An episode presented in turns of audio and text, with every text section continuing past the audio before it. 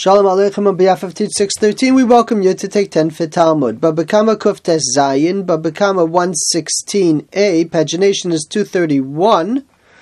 We'll start from the facing page on the second line at the end of the line. Shot of Nachal Chamoro, Vachamor Chavero.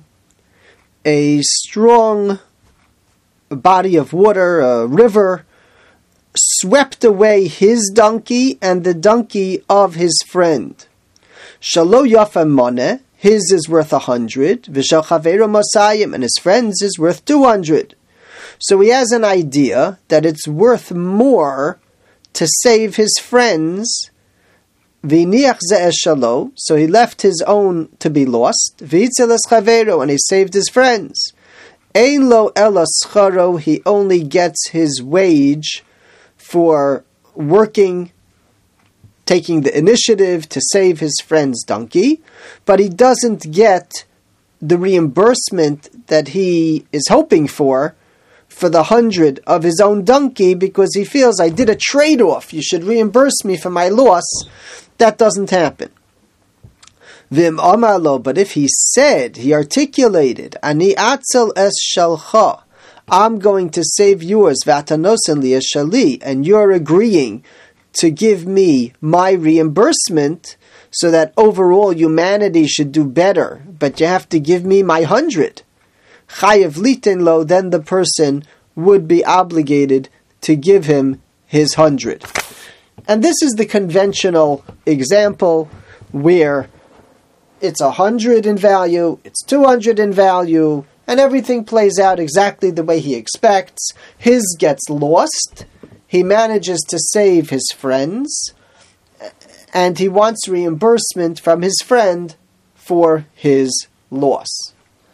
Our Gemara is going to play with those two variables that are being taken for granted in the Mishnah and consider cases number one. What happens if the animal that belongs to him is not lost in the end. It ends up somehow getting saved. And the second variable is what happens if he sacrifices his own in an effort to save the other person's, and it turns out that he wasn't able to save the other person's? What ramifications does that have on the result here from this agreement. So let's begin on the daf from Ba'amine, which can be found counting up from the wide five lines. Ba'amine Rav Kana me Rav. Rav Kana asked the following question from Rav. Yorad lahatzel, he went to save, va'ala shalom elov and his own donkey ends up getting out of this stream of water on its own. Mahu. What's the halacha? Does he still have a claim to be reimbursed? Amale, he answered him, Mishmayu rechimu ale. That's a gift from heaven. And it doesn't get included in our calculation. Kihad Rav Safra, like the story of Rav Safra, Avaka Ozo b'shayarta, he went in a caravan. Lavin Rahu Ari, there was a lion that was accompanying them, scaring off any animals or people that would attack them. Kol Leila, every night, Kashad Lechamra, Dechad Minayu, they would throw the lion a donkey to eat from one of their donkeys v'ka'achil, and the animal would eat it. Kimata zimne de Rav Safra, when Rav Safra's turn came to sacrifice a donkey to pay the lion, to keep him well fed, shada lechamra, he threw the donkey v'lo achle, and the animal did not eat the donkey.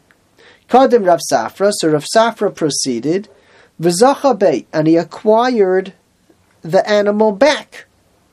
The donkey back. Amale said to Lamale Lemizki. This ruling should obvious should actually be so obvious that he shouldn't even have to be zocha back in it. Adaita da arye. When he gave up on it, he was giving up on it, assuming the lion would eat it. Adaita dukuli amalo afkare, but he didn't relinquish rights in to- totally. So why would he have to acquire it back? Rav Safra. He said Rav Safra behaved just to make things clear that the donkey belongs to him and he acquired it back.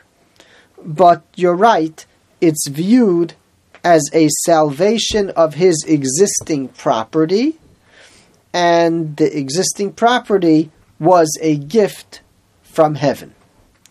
So that's regarding the case where his did not get lost. What happens in the next case that we're considering if he sacrificed his donkey and the other donkey didn't end up getting saved as planned? Ba'amine Rav me. Rav asked Rebbe, Yored lahatzav v'lo mahu. If he went to save and he didn't save, what's the halacha? Amalo v'zusha ela. You think that's a shaila? Elo elascharo. He just gets his wage for trying. He was hired to make the effort, and he did. But it was a long shot. He didn't manage doing it. Esvei. I have an interesting question. Hasocher. A person hires a worker lahavi maskinin to bring a certain type of food for an ill person lechole. And by the time he gets back, he finds that the sick person either died or got better, but there's no need for this therapeutic food. He has to pay him his full value, meaning it's considered an engagement of employment. Amale, he said, midami, it's not comparable. In that case, he's paying more. He's paying the full wage. Hasam avid shliach shlichu say, because the shliach did what he was told to do. He was told to bring the thing, and he brought the thing, the food. Hacha, but over here, lo avid shliach shlichu say, the shliach never did what he agreed to do. He made an effort to do it, but he didn't actually do it. So we have the distinction between the case of the person acting for the ill person and the person acting in an effort to retrieve the donkey.